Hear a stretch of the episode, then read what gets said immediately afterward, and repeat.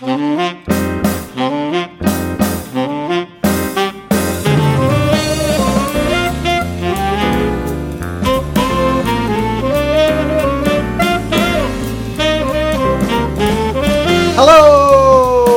and welcome to another episode of the Mr. Barton Maths Podcast with me, Craig Barton, a show where I interview people who interest and inspire me from the world of education. This time around, I spoke to mathematician, TV star, author, and all round legend Hannah Fry. Now, just before we dive into what I think is a cracker of an episode, we have a brand new sponsor, and I think you're going to like this one. Cue the fancy music.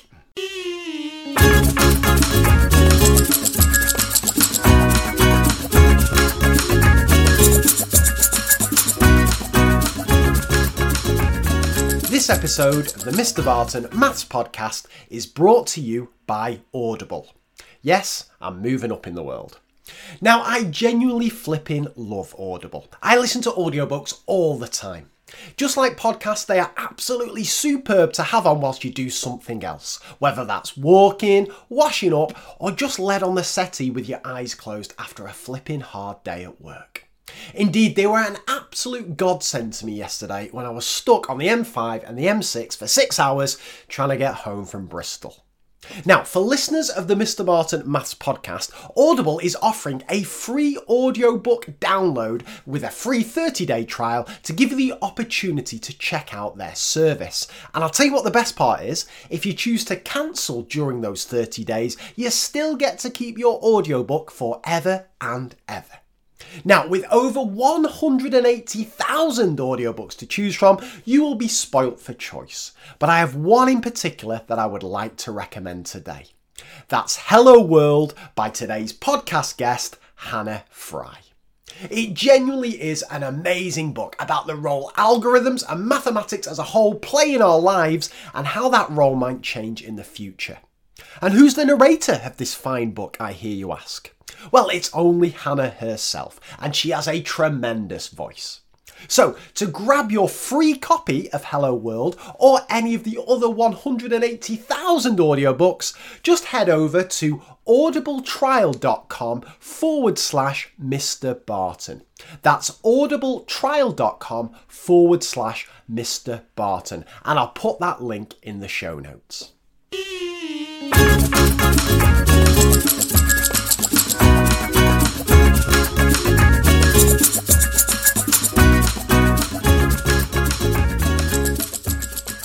Audible, hey? Hopefully, Apple or Caribbean Cruises will get in contact for next episode. But in the meantime, if you're interested in spreading the word about your product, service, or event to thousands of some of the most intelligent, engaged, connected podcast listeners in the world, then I am offering the opportunity to sponsor episodes of the Mr. Barton Maths podcast. Just drop me an email at mrbartonmaths at gmail.com to find out about the packages available. But now, back to today's episode. Dr. Hannah Fry is an associate professor in the mathematics of cities at the Centre for Advanced Spatial Analysis at UCL. Flipping out, that's not a bad title. She works alongside a unique mix of physicists, mathematicians, computer scientists, architects, and geographers to study the patterns in human behaviour, particularly in an urban setting. And Hannah is also a TV star, appearing in programmes such as How to Find Love Online, The Joy of Winning, and the current outstanding BBC Four series Magic Numbers, all of which help to show the beauty, fun, and importance of mathematics to a wide audience. And Hannah's also an author, penning books such as The Mathematics of Love and her most recent work, Hello World. So, in a wide ranging conversation, Hannah and I discussed the following things and plenty more besides. What does a mathematician do on a day to day basis? Is it really just as important to communicate in maths as it is to get things right? Do boys and girls view maths differently? Has Hannah encountered any barriers in her career from being a woman? How can maths help us have better relationships? How can it help us be better parents? How can it help us solve crimes? And will driverless cars really work as well as people hope?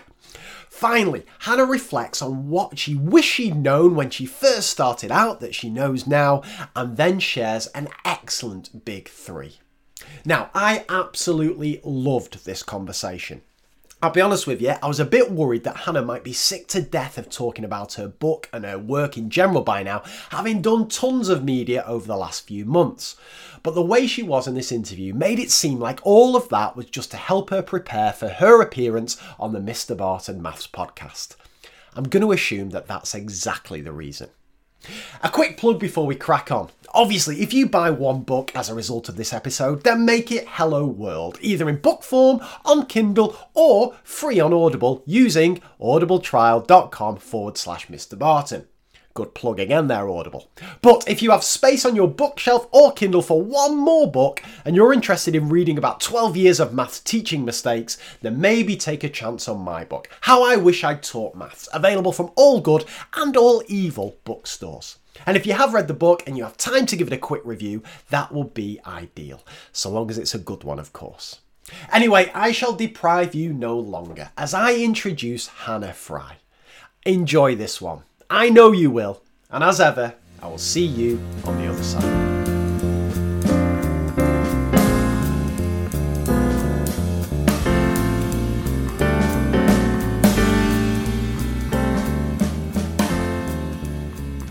Okay, Hannah. So we start, as we always do on the podcast, with your maths speed dating questions. So, question number one What is your favourite number and why? Well, I'm going to cheat slightly. I'm going to I'm going to pick I as my favourite number, um, and the reason why is uh, it's the it's the thing that I snuck into the to the latest um, the latest TV show. I really love the idea that there was this problem that no one had an answer to, um, i.e., what happens when you take the square root of a negative number, and you know mathematicians were just like, well, we've got to make something up. Um, and so essentially just created this whole new number to plug this gap, you know, the, the so-called imaginary number. And, and actually in the end, it turns out that this, this number is unbelievably useful. You know, anytime that you have anything to do with, with waves or signals, it comes in and it really, it really holds its own. And I love the idea that you can, you can just invent something to, to solve a problem you don't know how to solve that ends up having an incredible value. Nice. Uh, can you remember when you first encountered I? I think I was probably at school. It's in A levels, isn't it? Uh, yeah, further maths. Yeah, it pops up there. Yeah, definitely. I think it, yeah, I think it was then. I think it was around about then. But I but I just remember being like, well, you can't just make something up. What do you mean? You can't just make something up. Um, but yeah, turns out you can. Superb. Uh, question number two. What was your favourite topic in maths as a student, Hannah? It was and always will remain calculus. um, I just, I mean, this is this is again, you know, the the sort of the stuff that you really get into in further maths, and then when you go into university. But I mean, it's just so delicious, right? So delicious. just the way that everything works. It's just, I could, mm, I spend a lifetime just doing calculus. I mean, I sort of have. Superb. And final speed dating question, Hannah. Uh, what would you like to do if you weren't a mathematician? I think I'd be an engineer, actually. Um, that was sort of, uh, in a way, what I actually always wanted to do was to be an engineer, but I didn't really know that that was an option. If that makes any sense.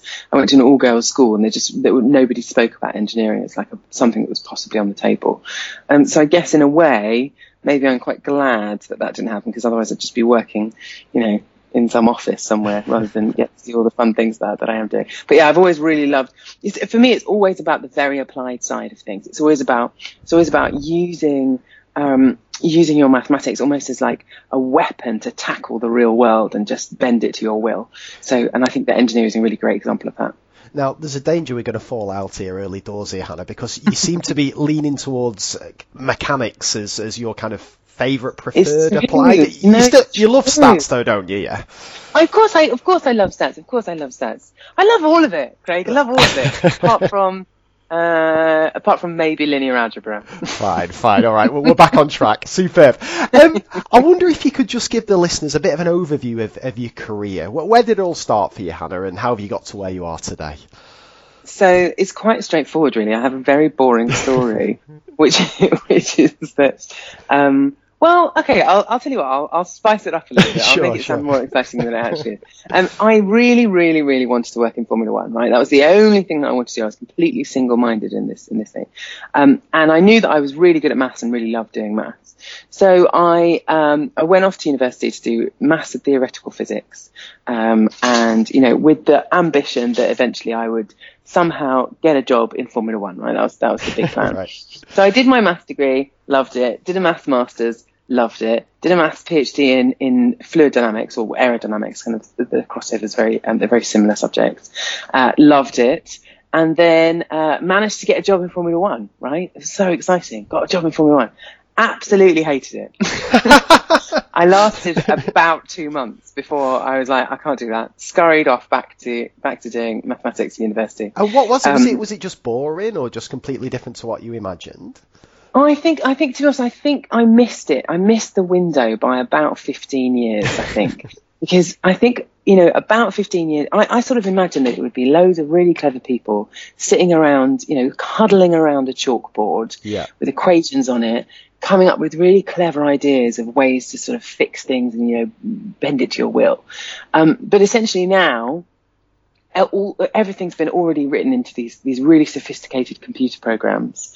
Um, so had you been around, had, had I been around at the moment when those programs are being written, then I think that would have been really fun. But um, but as it is at the moment, or, or certainly you know in, in my experience of it, you're just sort of sitting on a computer and setting up loads of runs on your computer, and then picking a picture that's got the least amount of blue in it. I mean, it's not particularly. it's not particularly creative. No, you've not not sold not sold me on that one. Jeez. So so No, what happened after, no. after you left Formula One? What happened? So um, my PhD supervisor, a, a guy called um, Professor Frank Smith, um, he uh, had a he just got on this new grant that was looking at human behaviour using maths to look at human behaviour, and um, he very kindly let me know about it. Knew that I wasn't loving Formula One stuff, so um, yeah, got me a postdoc doing that, and that's really what I've been doing ever since. Nice, fantastic, super. Well, we're gonna we're gonna dig into um, some of the things you've been up to. My, my dog's barking. Oh no, that's good. That's good. Good. Bring him on if he wants to get involved. On I think my, my baby's going to start crying as well. All, it's all going on. Well, this this I'm gonna let you podcast has been known to send newborn babies to sleep, Hannah. So feel free to. to it might just calm them down a bit. Um, I want to talk about your uh, favourite failure. This is something I always ask guests. Now, I, I mainly interview teachers on this show, but um, uh, and teachers often talk about lessons that didn't go to plan and something they learned from it. But I wondered, do you have any aspect um, from maybe your work life or, or however you want to interpret it of something that didn't go to plan, but you but you learned a valuable lesson from it? Oh gosh, yes, hundreds, hundreds, hundreds. You always learn more from your failures, I think, than from your successes. Yes. Yeah, that's the only time when you get to sort of sit back and say, okay, well, what could I have done differently? Um, but I think one particularly uh, notable one for me was that after I that that postdoc that I did. Um, one of the very first things that one of the very first projects that I worked on was a collaboration with the Metropolitan Police, Ah. where we were looking um, at how people were rioting during 2011. I don't know if you remember the Yes, very big yes. riots that we had. Um, so we had all of the data for where people were and where they came from and, and how they sort of moved around. Um, we were t- particularly focused on London, so how they sort of moved around the city. And the idea was that we were coming up with this, this mathematical description of how people behaved um, that could, in theory, if this all happened again, be used by the police to sort of to, to quash things before they really got out of control. So we published this paper, and it was all fine, and you know, um, you know, quite well received by the community and so on. And about a year later, after we published it, I went off to go and give a talk in Berlin about this paper, and I was so naive and just, I think, generally at this whole time, you know, my this stage of my career, working with using maths to look at human behaviour, I was just completely naive. I went on stage, it's a very big talk in Berlin, so maybe, you know, like a thousand people in the audience or so. And I was just being really flippant with the work. I was sort of making loads of silly jokes, um, you know, just being sort of like jolly about this, this work that we'd done. Anyway, it just hadn't occurred to me. Just, it had not occurred to me at all that if there is one place in the world where people really understand what it means to live in a police state, Yes. live in a police have information on you and they use it against you, um, it's in Berlin, right? You know, they've, they've had this long. It's happened to, to twice in recent memory, and the audience there, they absolutely tore me apart. Are you joking? it was like I, I there was just this moment where I was still on stage and was like, how the hell am I going to get out of it? but I think that what that really taught me, though, it, it, taught me this really valuable lesson. I think that um, that I have uh, you know, really sort of felt, it's kind of taking it, taken it on completely ever since that moment, which is that when you are working with, um, you know, when you're using your maths to look at humans, you can't just think of it as these equations that are on a page anymore. You can't just think of your data points as, you know, some random numbers. These are, these are people, right? And it's, and you have to sort of respect that. And you have to think about not just the implications of your code that you're running inside your machine, but, but the future of how that might be used and the sort of the, the ethical implications of all of that. And I think that was a really important lesson for me because it's not something you have to think about normally when you're a mathematician, is it? You know, it's not, you're not, you, you don't have to think of the sort of ethics of, of, I don't know, quadratic equations. that's that's superb, Hannah. I'm just kind of cringing inside for you as well. I've I've died on stage many a time, so yeah, that's superb, Hannah. I love that. Um, I, I, want to talk now about uh, just just generally being a mathematician because I, I, think you're the kind of first proper full-on mathematician that we that we've we've had on the show who, and, and I know teachers are mathematicians, but whose full-time full-time yeah. job is a, as a, is as a mathematician. So my first question, it might be a dead stupid one, but what what actually does a mathematician do on a day-to-day basis, Hannah? It's definitely not a stupid one.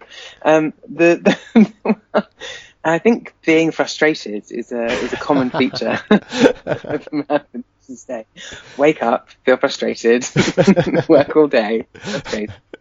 Um, but uh, uh, yeah, the um, I think it, it, it really it's it's about just totally totally embedding yourself in a single idea and just try, working at it and trying different different routes to to to, to just get to know it, um, and then just playing with it and playing with it and playing with it until you know you go slightly mad. it's sort of, you, know, you get up in the morning. you, you, you, get up in the morning. You you you know you you have some breakfast, have some coffee. No, actually, mathematicians are normally quite late risers. Actually, there's no there's normally no one in the maths department until about two p.m.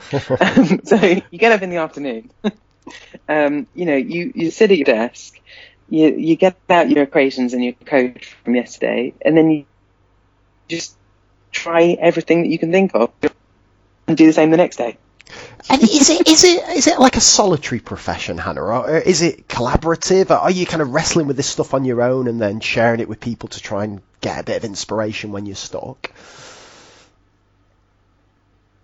Yeah, I think the best the best situations are when you have someone who, uh, when you're working on a similar project with someone else, where you each have your own little area, but there are other people who who are working on on, on that project together, because then you can um, you know go off and do your own little bit, but then come back and have conversations about it. And often it's in those conversations where things really solidify themselves. I, I find. And uh, yeah. what, what what's uh, like this again another daft one here, but what, what makes a good day for a mathematician? What what has to happen for like when you get in at night and you go into bed and you think, yeah, that was a good day. That what what what is a good day as a mathematician? Well, I mean, I think it's you just want to be a little bit further on than you were before, hmm. and that can that can sometimes mean going backwards.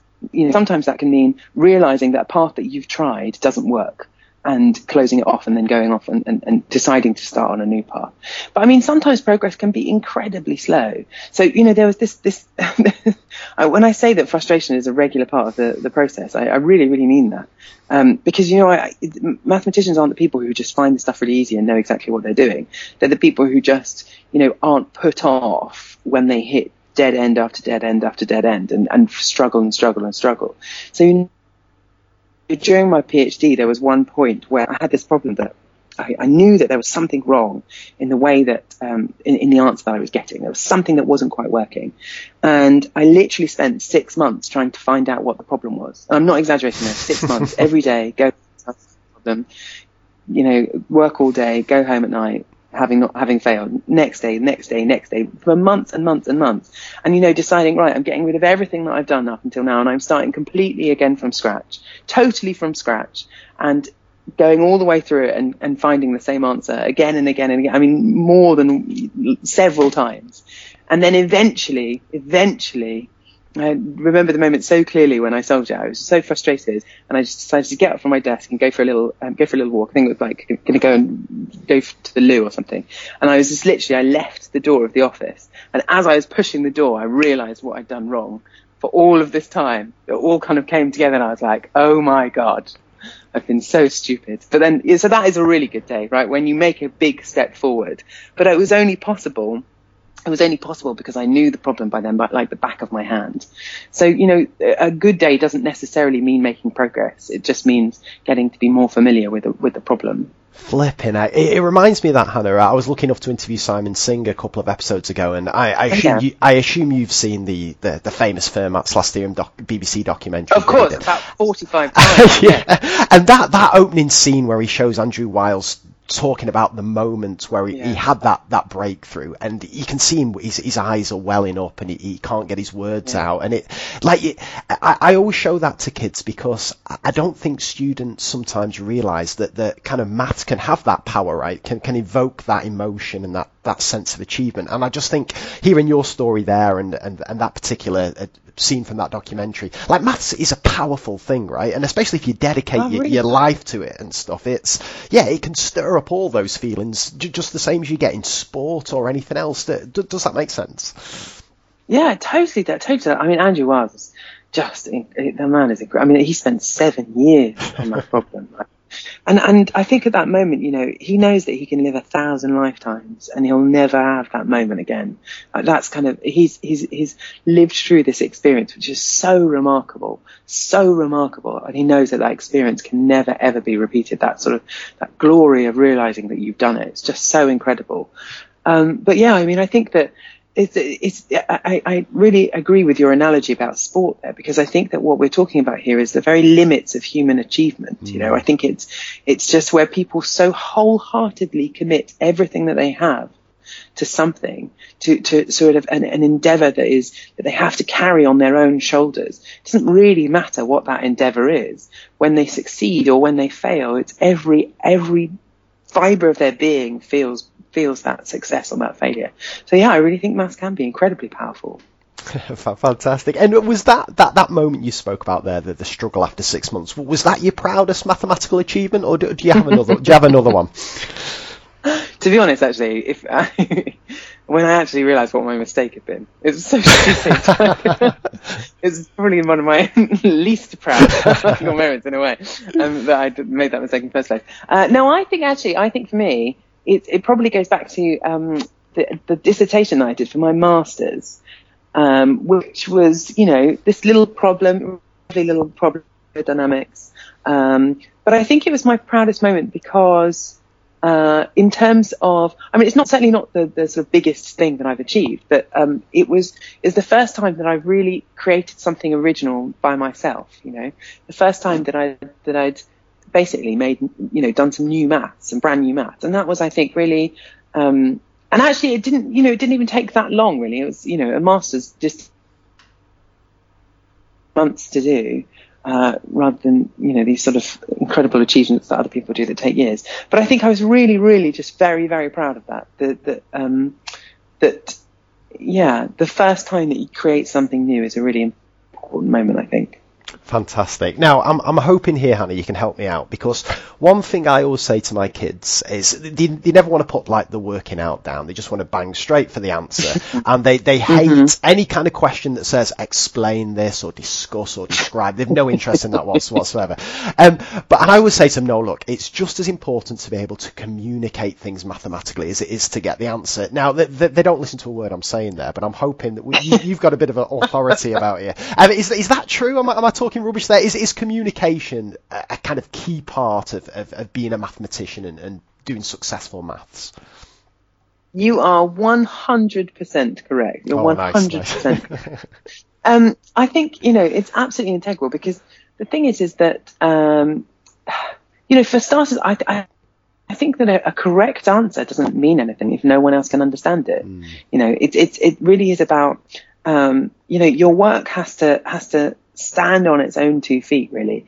It has to be the case that, that whatever you've worked out can be handed to anyone and they understand exactly what's going through your, your, your, your mind. I mean, really, I think mathematics is a language that communicates what's in someone's head to another person, really, ultimately. And unless you're communicating that thought, that sort of, you know, that, that mathematical idea correctly, then you're not, you're not really, it's, it's an integral part of the process. I was in America recently. And I went to go and visit Brown University, and they were gossiping. Uh, the mathematicians were gossiping with me over dinner, and this was the story they told me. So it's quite a famous case quite recently where a mathematician published their work online, claiming to have solved this incredibly famous theorem, right? And the the proof that they'd come up with was incredibly long, unbelievably detailed, really, really, really dense mathematics, right? And all of the experts in the world, I mean, it's really, everyone wants this theory to be solved. Everyone's sort of, you know, willing this person on, but it has to be checked. and It has to be, has to, uh, you know, the ideas have to hold true. They, they have to be, have to be absolutely sure that the proof is really doing what, what what the, the author claims that it's doing. So, um, you know, the mathematicians in the community, the, the, sort of real experts in the field, of which there's only really a handful of people, sat down and tried to take this proof to pieces and try and really get to the heart of whether it was, it was, uh, you know, really, really true. And as they dismantled it, they realized that actually it just didn't really it, wasn't really communicating itself very clearly. The ideas were sort of sketched out, but there was there was a lot of there was these big gaps in in the um, in in the proof where the author had just said, "Oh, this bit's trivial and this bit's kind of easy," you know, whatever. hadn't hadn't really bothered to communicate themselves properly. And then this big sort of argument broke out where they asked the author to the Matheson who'd written this this proof really explain themselves properly, and he was very dismissive. He was like, "Well, no, I can't," you know. It's, it's, it's you, you clearly don't understand it well enough. If you're, if you're not, if you're not capable of filling in those gaps, you clearly don't understand it well enough. The proof is right and that's the end of it. And the, math- the mathematical community just doesn't accept this as an answer. This is just not how things happen. But communicating your ideas is just as integral to to completing the proof as uh, as the work itself. So you know, essentially, this proof has not been accepted uh, by the mathematical community as true. Unless someone else can pick it up and understand the follow the thread of that mathematical idea, then it's then it's worthless. Jeez, I love it. Right, that's exactly what I'm going to use there, Hannah. That is perfect. That. I want to now ask you a question from uh, Jo Morgan, or as I like to call her, Hannah Fry super fan, Jo Morgan. Um, and she she said, I, I, I only al- I only allowed her to ask one question, otherwise she'd have taken over the entire interview. And she said, and I, I, it's a really really important one. This: Have you encountered any barriers in your career from being a woman? So I thought about this question quite long. When when you sent through the list of questions, I was thinking about this quite a lot. So I think in terms of direct barriers, not really. I mean, there's definitely been the occasional professor who who much prefers working with male mathematicians than female mathematicians and is quite dismissive of you. That definitely happens. Um, but I mean, in terms of barriers to my career, I don't really think that they've they've really got in the way. I think what happens more often is it's a much lower level, uh, lower level barrier, right? I think it's more like death by a thousand cuts. So I think that when you are a female mathematician, especially a young female mathematician, I think that everybody assumes that you don't know what you're talking about. I think that everybody assumes that you're not really in the right place. And when I say everybody, I don't mean I don't mean people are being outrageously sexist or people are being deliberately, you know, patronizing. It's just, it's just this general thing that you, people's image of a mathematician, unfortunately, often doesn't include young female, you know, young female PhD students or young female, um, you know, doctors, um, or, you know, or, or, or master students even. Um, and so, you know, what happens is quite often when you walk into a, a room with people where you don't know them, um, this is especially, you know, when I was a little bit younger and hadn't done, uh, hadn't done sort of as much outreach work, you, you start, you know, maybe having a conversation with people about a mathematical idea and they just assume that you, you're, you're, you're stupid, really. They just assume that you don't really know what you're talking about. And I think that this is something that doesn't really happen to, the, to my male colleagues, or it hasn't really happened to my male colleagues. And I think that I, I thought that especially when um, a couple of years ago I ended up interviewing lots of different PhD students across um, across London universities, lots of different maths PhD students, and I really noticed something when um, when they were talking about their work, and the thing about doing a PhD, right? PhDs are incredibly hard, right? Unbelievably difficult. They're supposed to be difficult. It's supposed to be incredibly challenging. But the way that the male and the female students talked about how difficult it was, there was a really striking difference between them. So the the female students, well, let me start with the male actually. The male students, when they would talk about their work, they'd say, maths is difficult. I'm finding it difficult. It's supposed to be difficult that's that's the story. But when you spoke to the female students, they would say, I can't do it. It's me that's the problem, right? It's not the maths that's difficult. It's my abilities that are limiting me. And I think that that is something that you see over and over and over again whenever you look at how, um, you know, women in STEM subjects find their experience. This sort of constant noise that comes from around the outside of them saying, Oh, it's a real surprise that you're a mathematician. It's a real surprise that you know what you're talking about. I didn't expect you to be, you know, as good at maths as you are. I think that that ends up sort of penetrating through so that when stuff happens that's, that's difficult, you can't help but think that that's on your, on, you know, on your shoulders, that you're the one that's the problem rather than the subject itself. And I think that, you know, thankfully for me, I'm just, um, you know, have the sort of character where I don't really listen to what other people say and I quite like proving people wrong. But I think that there are so many females who, who leave either during their PhDs or after their PhDs because they just can't really square those those two different ideas you know that because almost always there there's no difference in ability between the female mathematicians and the male mathematicians. It's just how society sort of expects them to be and how they end up putting that burden on themselves Jeez, that that's fascinating. That and it, it reminds me um, of a study I, I, I, saw a couple of years back, and I, am going to get this completely wrong as well. It'll all be kicking off. People will be tweeting in left, right, and centre about this. But it was, I think, it was done by um, the UKMT, the United Kingdom Mathematics Trust, of one of their um, the, the Junior Math Challenge papers, and they found that, and I could not believe this, Hannah. They found that if they asked candidates to put their name at the top of the paper before they they completed the challenge.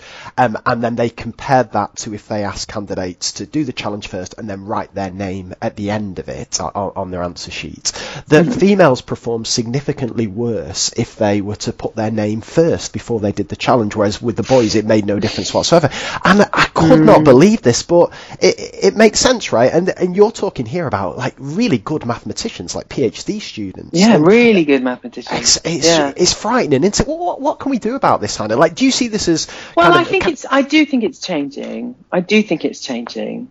Um, I think that I think that um, I think people are starting to acknowledge that this is this is a problem, and I think that people are starting to put in systems in place to really change the view of what a mathematician is. And I think that you know podcasts like like yours, I think stuff that Jo Morgan does, I think you know all of the stuff that's on YouTube, online. I mean, there's I, I think really what's happened is the internet has democratized mathematics, mm. right?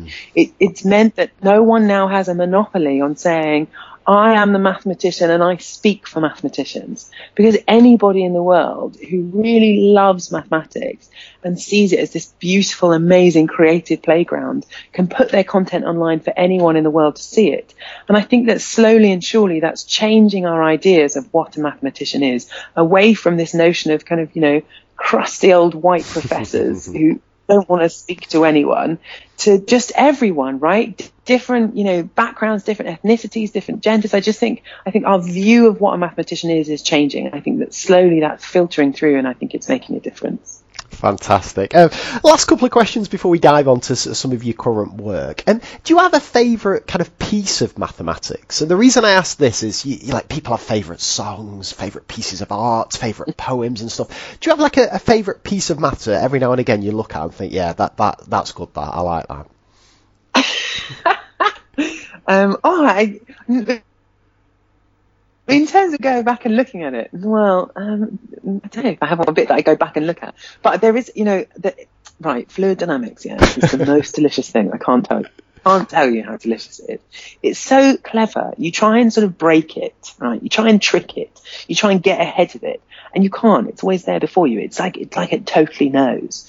And there's something called um, there's something called the triple deck, right? Which is this this very very niche part of fluid dynamics, which is where you transition from from one state to another um, and it's just the most beautiful thing. I can't, I mean, it's the most, it, it, there's a real beauty sometimes, I think, in the way that things work rather than in the way that things look. Mm. And I think that, that, that for me, oh, it's bloody lovely.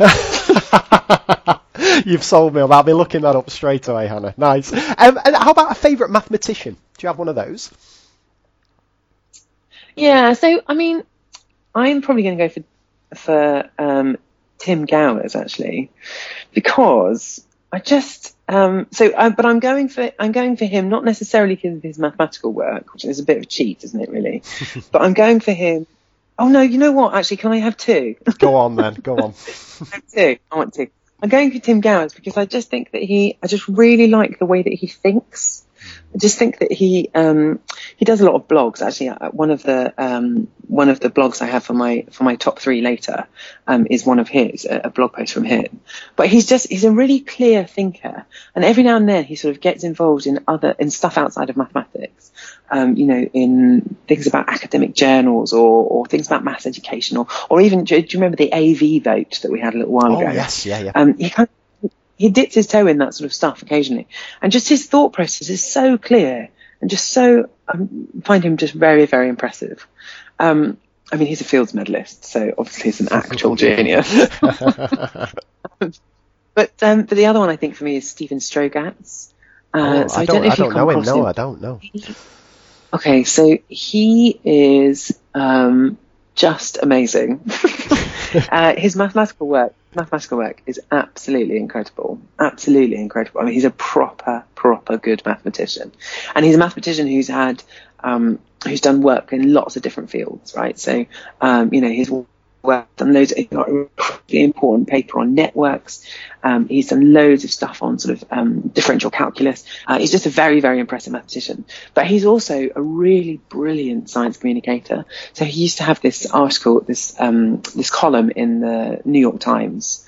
Um, and just talking about, you know, finding mathematics in every day. And there's a really beautiful article that I particularly remember where he was talking about how the hair on a baby's head spirals, you know, like that sort of little curl that you get at the back oh, of yeah. the baby's head. Um, and he was talking about, he used that as sort of a starting point to talk about singularities. It's just the most beautiful ideas. He's a very, very clever man. Right, like I'm, lo- I'm, looking him up as well. This is my weekend sorted here, Hannah. This is per- perfect. This. um, um, the, last question before we dive into some of your current work is: um, Do you still do maths for fun, or or is it? Do you just see maths as work these days? No, I still do maths for fun. I still, you know, if I go on holiday, I'll still bring like a puzzle book with me, um, and play around. But to be honest, I don't think I actually don't get to do that much math these days because I'm mainly, you know, running around doing loads of other projects and, you know, have PhD students to supervise us and master students to teach and, you know, boring meetings to go to and boring paperwork to fill in and so on. So the amount of actual math I get to do now is quite limited. So whenever I do it, it's always absolutely joyful. It's always just a complete pleasure. oh, well, I say a complete pleasure. I mean the most frustrating thing humanly imaginable. but every now and then, that couple of moments of like real kind of success are worth it. Superb, fantastic. Um, before we dive into your, your, your, most recent book, Hello World, I just want to want to talk about a couple of the other things that I've absolutely loved that you, have done over the last few years.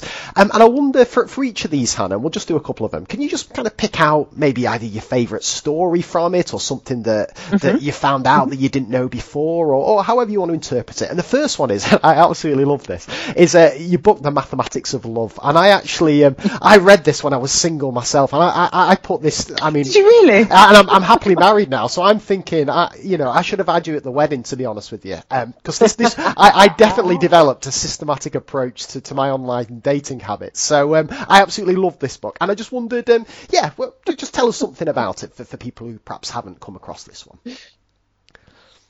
Yeah.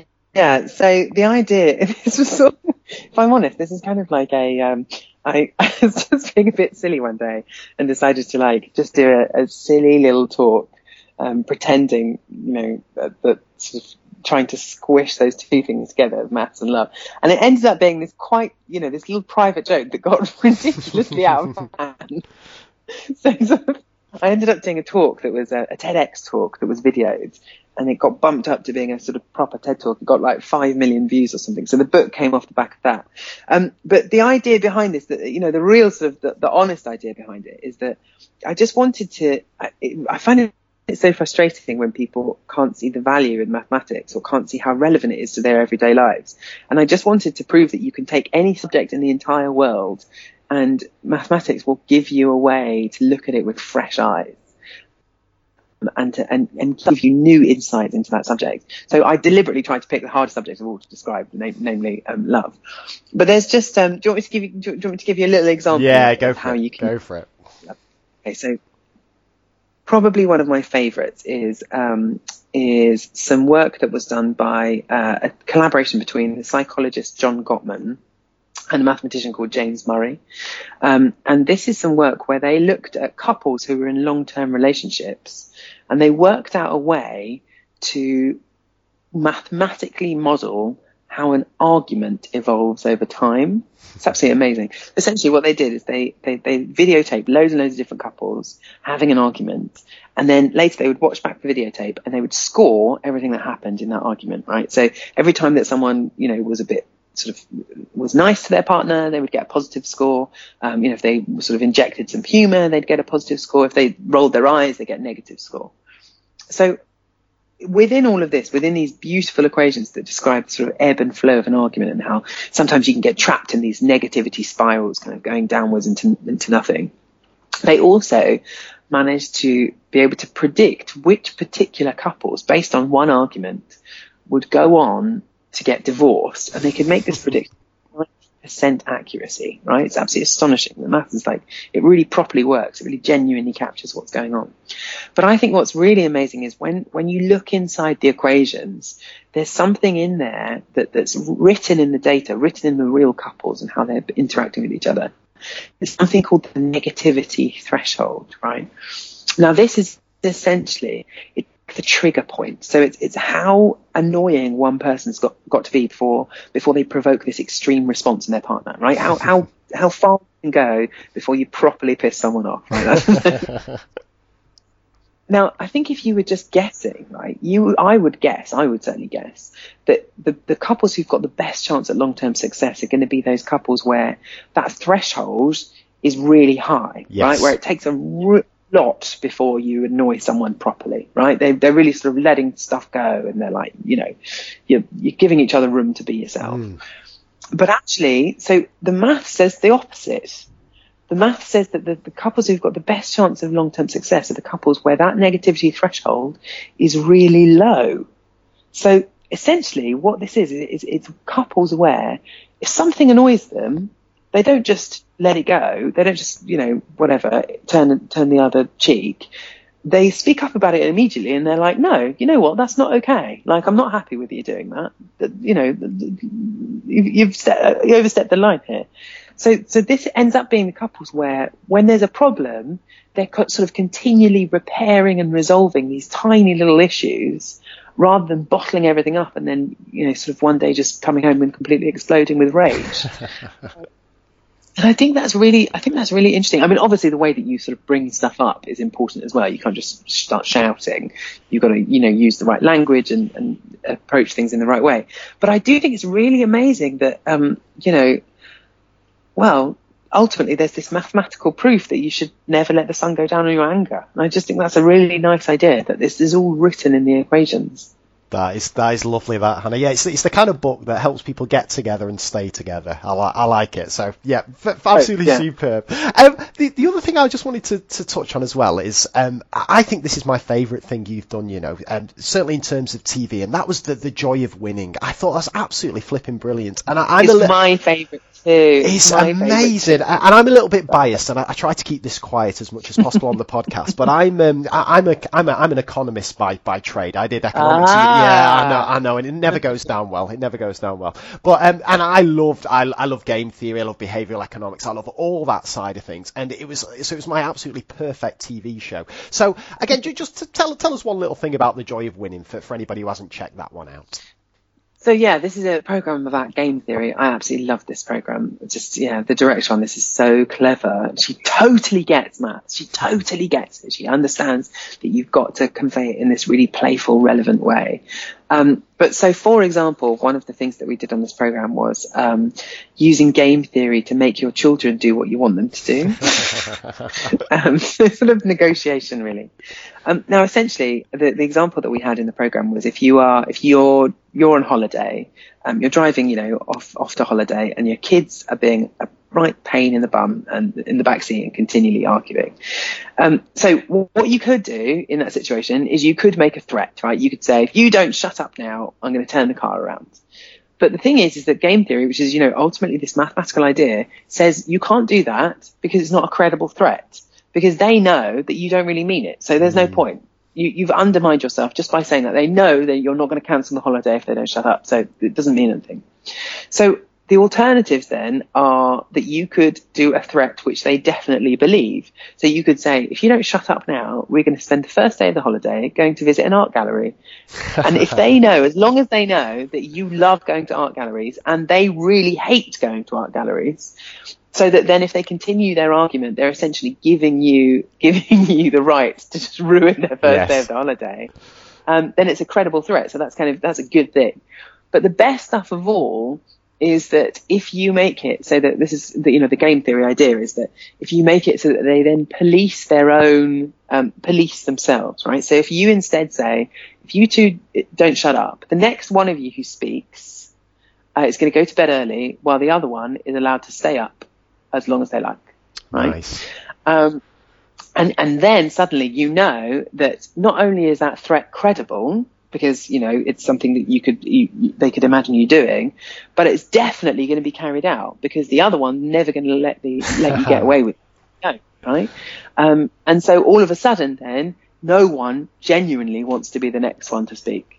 Um, and so that's sort of how you uh, use maths to manipulate your own children. that is, I mean, we're building a nice narrative here. We're getting people together with mathematics of love, keeping them together, and then when babies come along, we're helping them parent as well, Hannah. This is good. This maths changing lives. Um, at the time of recording, um, your your t- new TV series is on, and this is this is flipping sweeping the world as well. I saw a tweet from um, is it Carol Vorderman? Mm. She's loving this as well. She got she got in touch on Twitter. I saw, um, and this is Magic Numbers. So um, t- tell us a little bit about magic numbers, Hannah.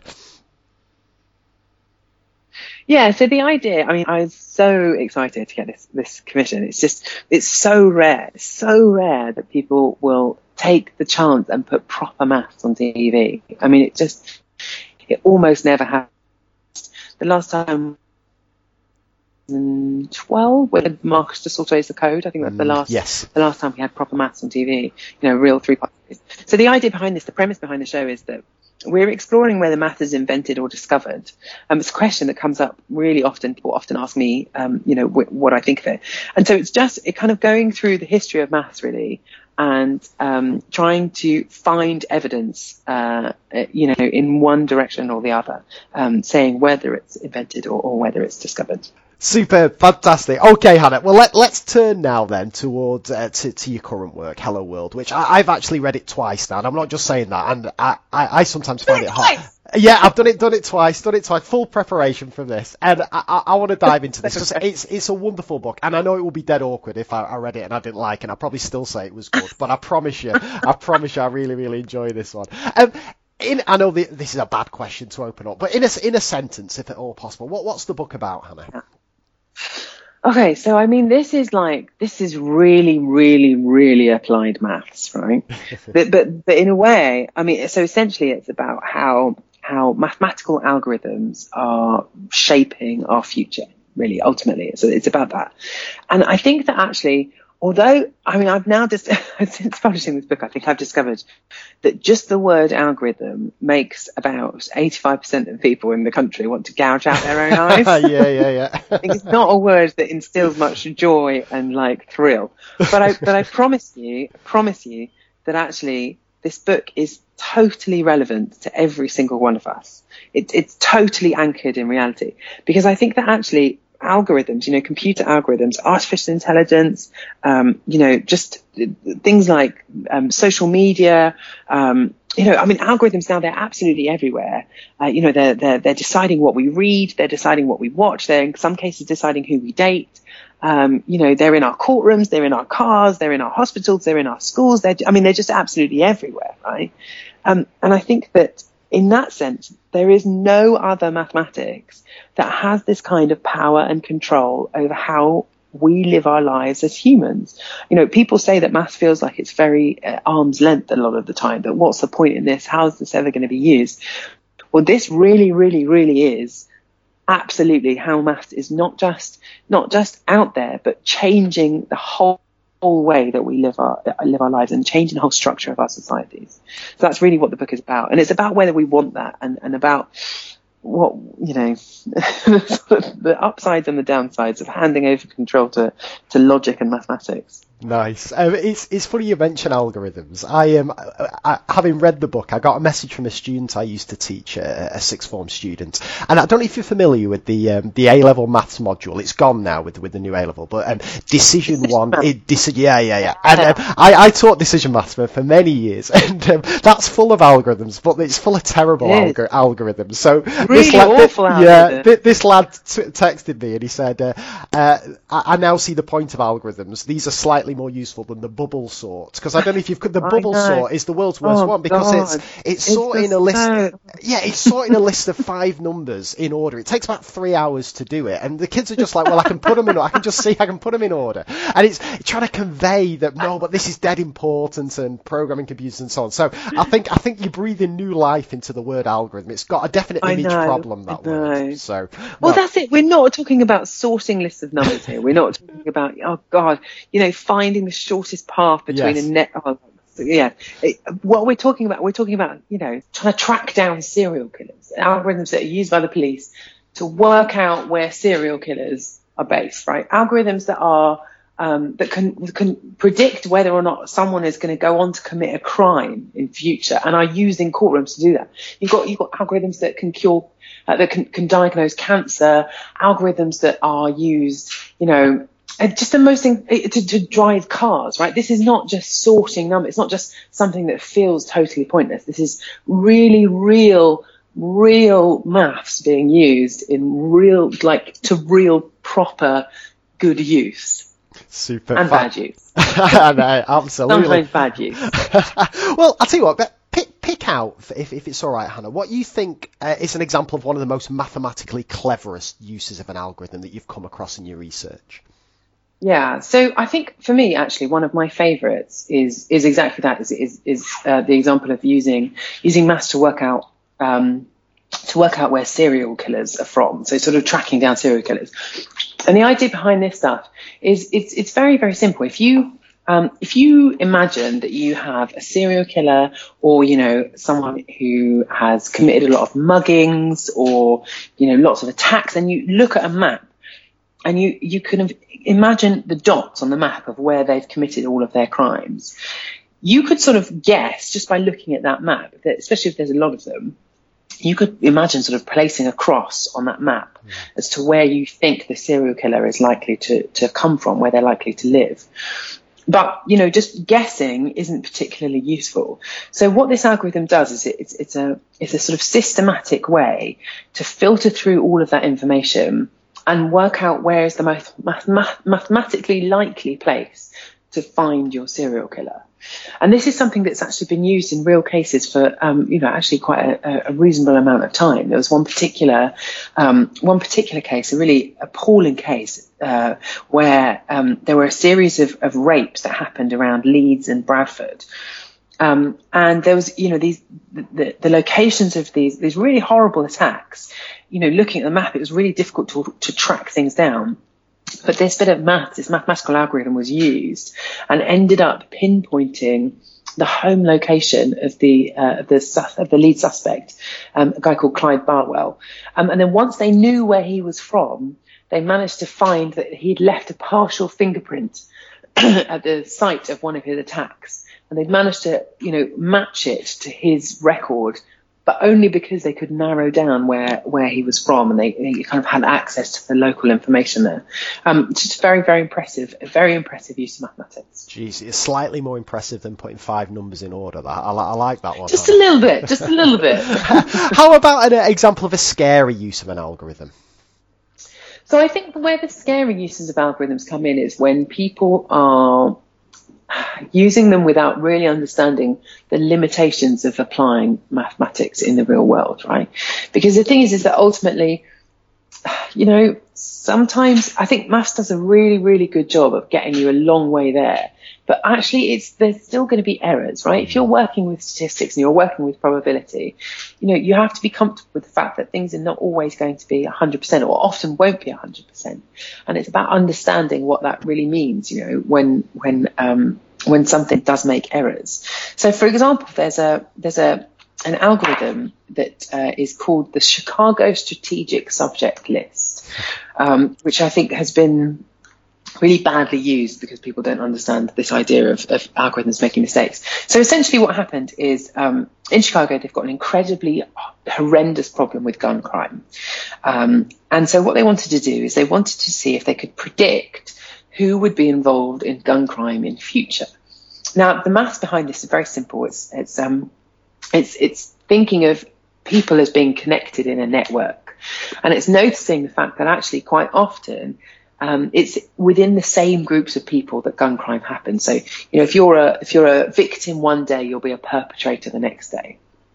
So what it does is it analyzes groups of people and it comes up with a list of names of people who the algorithm thinks are likely to be involved in gun crime in the near future. And it doesn't distinguish between perpetrator or victim. It just says this person is going to be likely to mm. be involved. So the idea behind this algorithm, you know, is pretty good, right? It's that, you know, if your name comes up on this list, a social worker will visit your house and they'll have some kind of intervention plan and they try and get you out of this life of crime or, or you know, this, this sort of, this dangerous life that you're living in where, you know, you're kind of at high risk of being involved in, in gun crime. Um, and that's all sounds very good, right? That's all sounds fine problem was this list was then put in the hands of um, of the police, who I think didn't really understand the sort of limitations of it. And you know, they've also got their own issues, their own things that they're trying to, their own incentives, their own things that they're trying to deal with.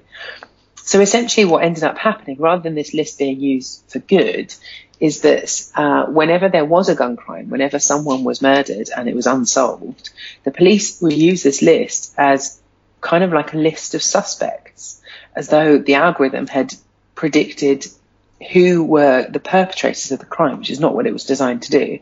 And so would get this list, these people whose names just appeared on this mathematical list, and start at the top and work their way down and, you know, arresting people on the list, which is just, I think, a really terrifying use of like misunderstanding the limitations of the mathematical models.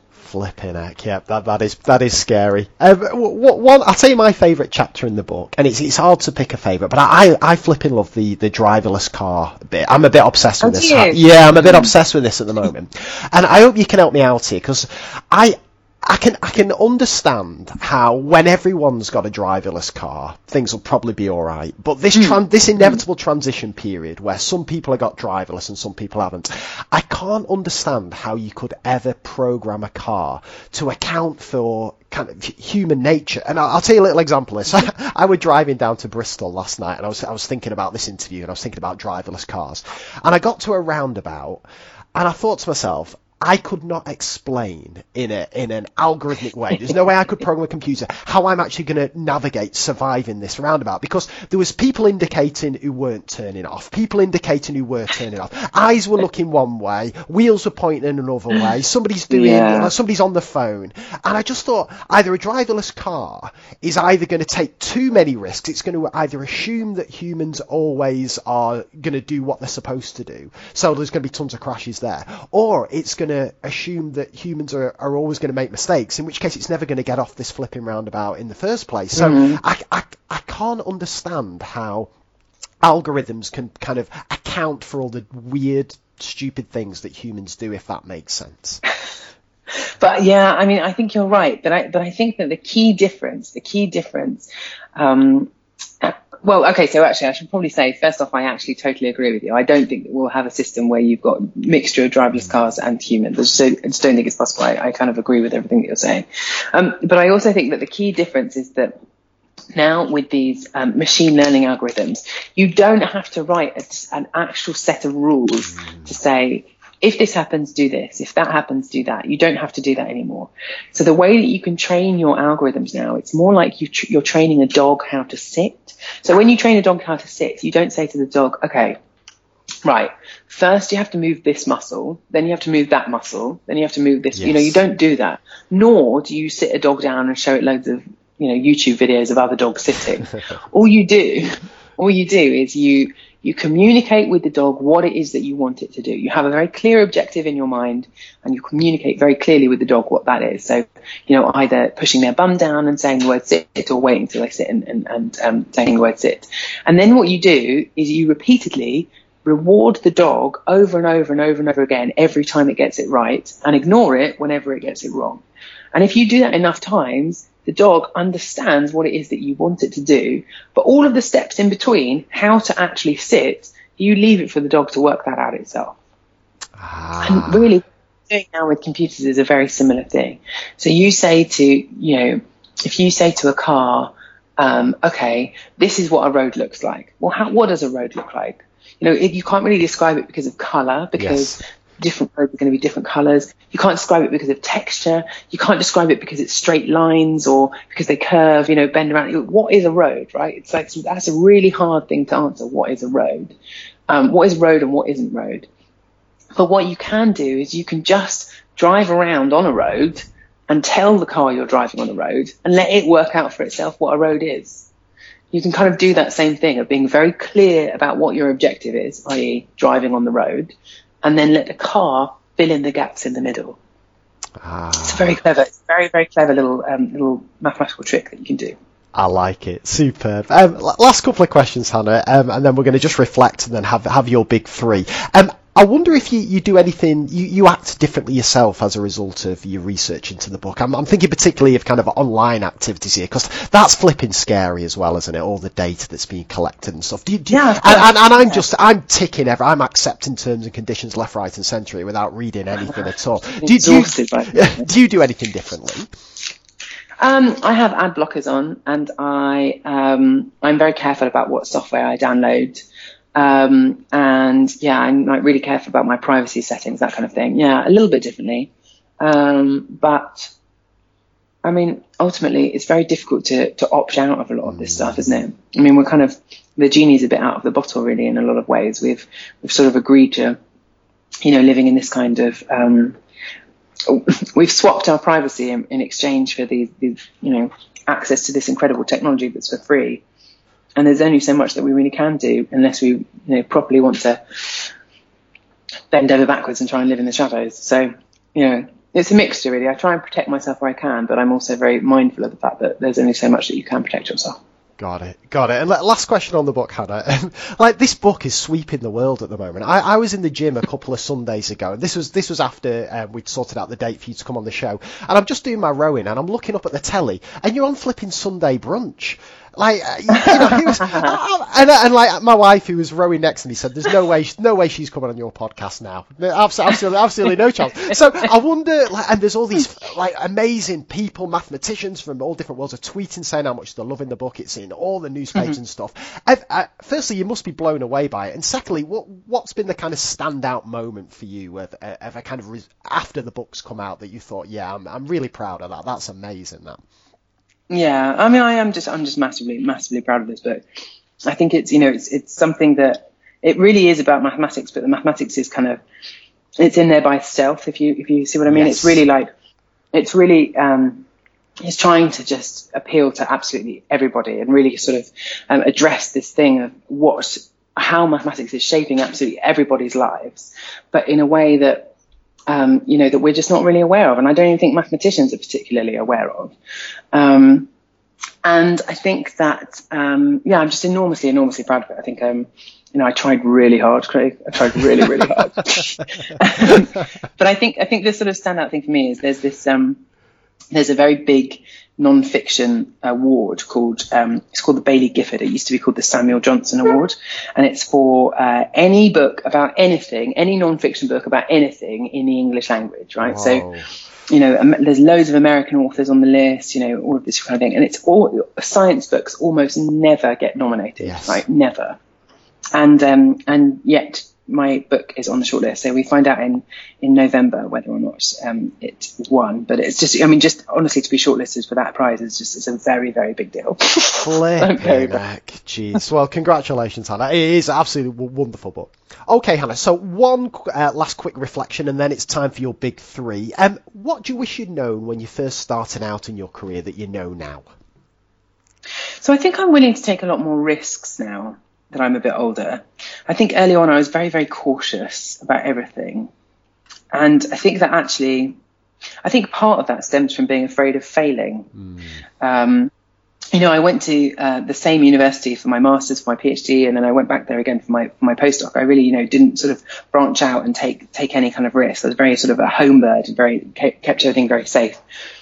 And I just wish that, um, you know, I had been more willing to just throw myself into stuff and try things because I think ultimately that's how you learn. So yeah, being less afraid of failure and more willing to embrace risky things. I think that's uh, that's what I would say there. I like it. Very positive message. I like that. Okay, time for your big three, Hannah. Um, what three either websites, blog posts, or whatever you like would you recommend our listeners check out? And I'll put links to all of these in the show notes.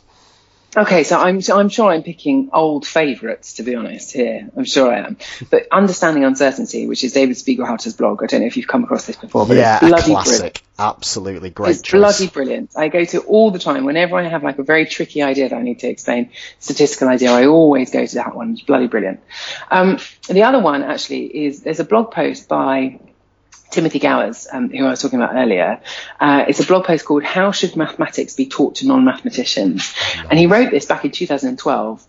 Um, and I read it at the time, and it just had this really profound effect on me. Actually, about um, this is basically the same point in time when I started doing science communication and just reading this blog post. I mean, I essentially um, was designing a course at UCL about that time, and I just put so much of his stuff into this course, and it just I think really made a massive difference um, difference to me. It's got lots and lots of different examples that you can use for for class. Um, you know, when teaching in that, which um, I think is really amazing. And then I think the other one, the third example, I mean, I'm slightly cheating here, but it is actually true in terms of it's where I get lots of my ideas from, which is Reddit. Reddit is absolutely brilliant at coming up with really brilliantly nerdy, amazing examples of, of maths out in the real world. Um, so there's Reddit uh, forward slash math uh, which is very good, a good resource. But also just generally, I mean, I think if you sort of browse, um, you know, the nerdy subreddits, there's often stuff that crops up on there that's just um, really good material for, uh, you know, looking at it, seeing what's going on and unpicking it. Um, and also just sort of, you know, quite funny, silly illustrations of, uh, of maths out in the real world. Jeez, you know what? Reddit, Reddit's never come up, Hannah. Like people, people always, people always talking Twitter, uh, sometimes Facebook, Pinterest, yeah, all that kind of stuff. Yeah. Right, I need to get into Reddit. No, I like that. That's that's an that's an excellent selection. Well, Hannah, um, I just want to thank you for two things, really. First off, for, for, for giving up your time today. I mean, you are super busy um, with with some fa- absolutely fascinating people to talk to and stuff. So thank you for, for making an hour to, to speak to us on the podcast, and thank you just as a, a general point for for all the work you do in kind of promoting mathematics. It's mm-hmm. I agree with you. I think the image of maths is, is getting better. It's it's becoming a bit more mainstream. It's it's not so much. Uh, well, certainly when I was at school, it was a bad thing to be a maths nerd and a maths geek, and you, it, t- it, took a certain strength of character to to kind of be proud yeah. to say actually I love maths. But I see it now in the kids uh, at school that it, it's it's got quite a high status being being good at maths. It's it's something to, to kind of sing and shout about, oh, just, just in the same way Safety. that it. Yeah, and it's it, I don't think it'll ever have the same kind of status amongst school kids as being good at footy will be or anything like that. But but I, am certainly seeing a change, and I think that you're being a really kind of positive and, and key player in that. So on behalf oh, of all kind of so much, so important. No, I, I, genuinely mean that. So on, on, behalf of all kind of maths teachers, um, thank you for thank you for the work you're doing. And Hannah Fry, oh, thank gosh. you, thank th- thanks so much for joining us today. Thank you for having me on, Craig. I'm really grateful. Thank you so much.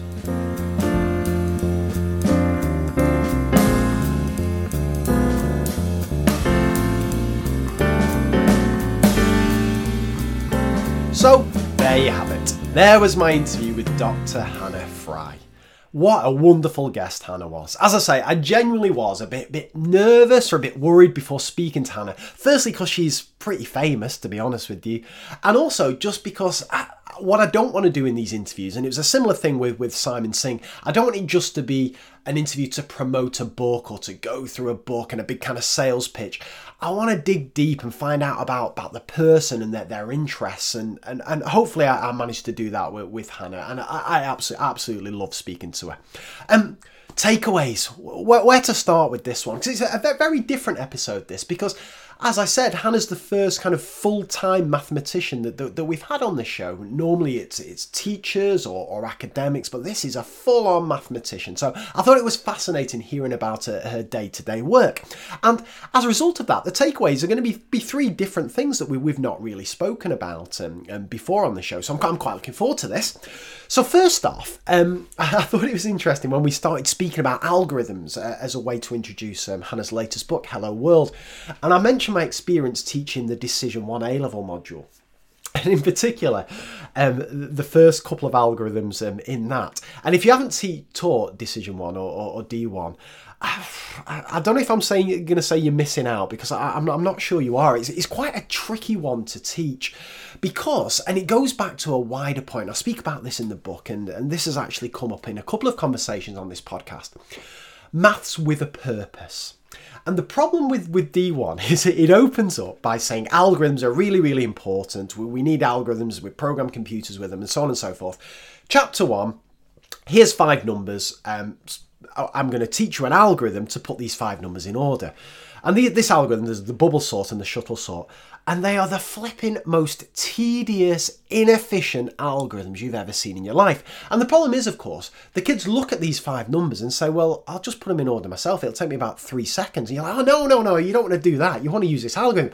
First pass through this. If the second number is bigger than the third number, change the order, blah, blah, blah, blah. Kids are knackered by the end of it. It's taking them about half an hour to put these five numbers in order. And that goes to a wider point that, that, what I'm trying to do in my teaching these days is, is, is, show students the purpose of doing something. And, and Dan Meyer talks about this in his Headache and Aspirin series. And if you're interested in, in listening to more about that, if you check out my interview with, with Dan Meyer. But it's the point that kids have to experience what things are like without the thing you're about to teach them before you teach it them. So what we what Dan Meyer says is what we often do as maths teachers, and I'm completely guilty about this, is we offer kids the aspirin before they've experienced the headache. So we say to students, oh, here's an algorithm to sort out these numbers in order, but they've not experienced what how things can be difficult without that algorithm. So uh, the mistake I used to make with, with D1 is I'd launch straight in with that. But what, what I should have done is say, okay, here's a thousand numbers. Off you go, try and sort these in order. And after about five minutes, when kids are struggling and, and he's quite inefficient, then I could set up my Excel spreadsheet to do the bubble sort and do it in about 30 seconds, or less even. And therefore, students have seen a purpose to this. They've, they've seen that brute force doing it on their own is less efficient than the computer based algorithm. So, ju- just this idea of, of, of, of showing students what life is like before the thing we're about to teach them, giving them an experience of the headache before we present them with the aspirin. I just think I think is a nice idea. Um, the second thing I wanted to reflect on is, is the perception of maths, and I thought it was absolutely fascinating. Um, here in Hannah, firstly, talk about the, the difference in, in girls versus boys um, at PhD level. That's scary, right? Because I, I just I just see them as, as mathematicians, like uh, very, very, very good mathematicians, kind of what, 21, 22, 23 year old, just top class mathematicians. And yet still there is this difference in perception between between girls and boys. And also the perception of maths um, at a wider level. And I, I speak about this in, in my book how when I was a kid, I used to love maths, but God Almighty, I didn't tell my friends any of that. Like I, t- I told the ones who were a bit geeky like me, but but the ones who were, I was playing footy with or cricket with, I, would play it down like, oh yeah, it's all right, maths, but it's a bit boring. I'm not not a big fan of my teacher, and so on and so forth, because I wanted to fit in. And this was true as well when when, when I became a teacher. Um, in my first kind of two or three years as a teacher, um, especially with kind of middle set classes, um, uh, year, year 10s, year 11s, the kind of classes where, again, I'm, I'm generalising here, but where, where the lads are all playing foot, footy and the, girls are thinking about where they're going to go out over the weekend, blah, blah, blah. Maths is the last thing on their mind. I'd play it down. I'd, I'd say, yeah, it's, it is a bit boring, this topic, but we just got to do We just got to kind of grind our way through it. I know, yeah, I know it's a bit rubbish, this, but come on, work with me and let's just battle through it. And I was trying to almost be like them, and it sounds pathetic saying that now, but I thought if I could relate to them and they could relate a bit more to me, then we're all kind of in it together. And you kind of get a bit of short term success with, with that, but it's not sustainable because you, you end up almost apologizing for every bit of mathematics that you give these students. And that that that just is isn't a good way to be at all. So now I kind of embrace it. I, I, I tell the kids even even those kind of classes where I am the only one kind of shouting and singing the praises of mathematics. I say I absolutely love it. Like I and I do.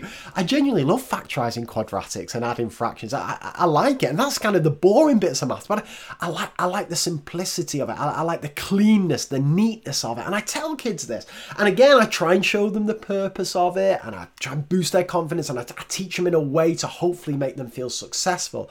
But I never hide my love for mathematics, and I never apologize for giving them mathematics to to do and I think that's I, th- I think that's a really really important thing that I've changed over the last kind of probably three to four years um, of, of my career. And as I say, I, I banged on a bit a bit about that um, in the book. And the um, final thing I just wanted to reflect on from from uh, my interview with Hannah was was algorithms and technology in general. And it got me thinking this, like I, I'm a bit kind of freaked out by, by these algorithms, and I, I, I voice my concerns about driverless cars. I think that is that is a disaster waiting to happen. Whenever you've got driverless cars and, and non-driverless cars and on the road, it'll all be it'll all be kicking off. People will be walking out in front of these driverless cars, knowing that they're, they're, they're going to stop. People will be figuring out weird ways to hack these cars, make them do stupid things like surround them with objects, and they'll be spinning around left, right, and centre, and so on and so forth. But we'll probably crack it eventually. And, and Hannah spoke about how it's not a case of programming these cars in, in the kind of traditional sense, it's more machine learning. These cars are adapting. So it made me think. Well, again, it's, it's a bit of an obvious question, but it's I've, I've certainly been pondering it, especially on this flipping mammoth drive back from Bristol that I was doing um, doing the other day. Will algorithms and technology in general ever replace teachers?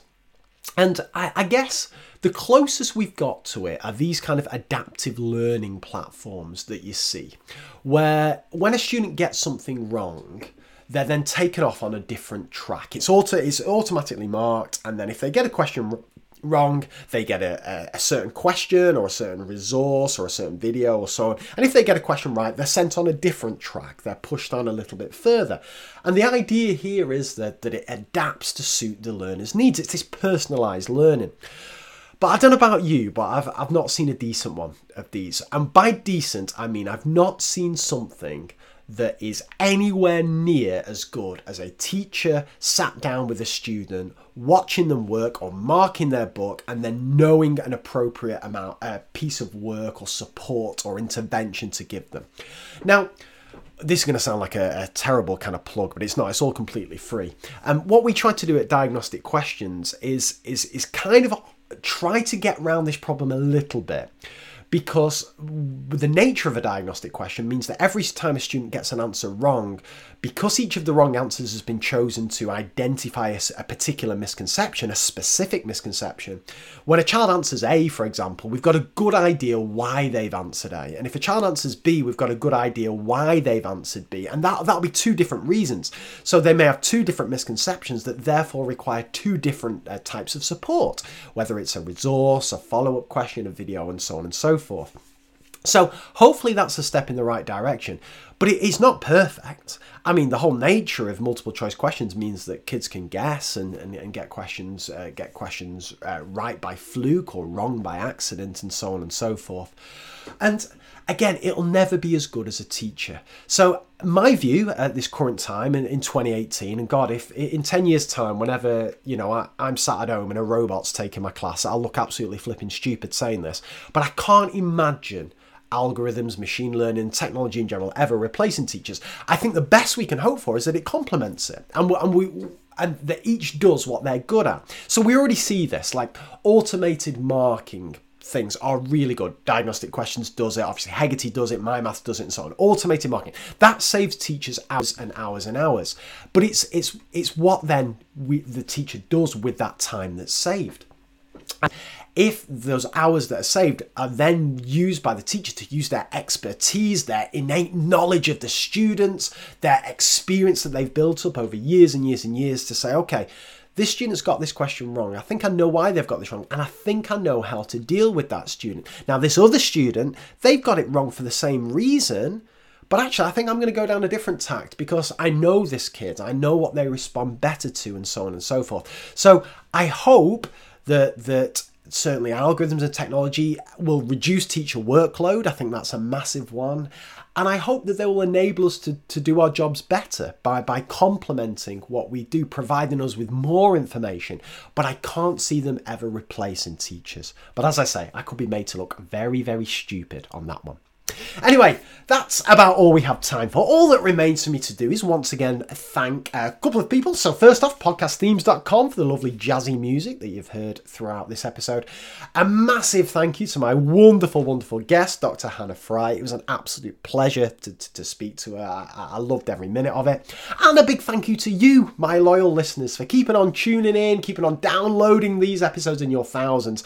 Um, please help me spread the word. Tell people, that, particularly if you've got non maths colleagues. They're not always about maths, these, but if you have got maths colleagues who've, who've never listened to a podcast and they're like, oh God, I can't be bothered with that, recommend them an episode, one that you found useful um, for them, and, and just suggest, as, as the teachers have, that this is CPD on the move. Pop it in on your commute to work or on your walk or something like that.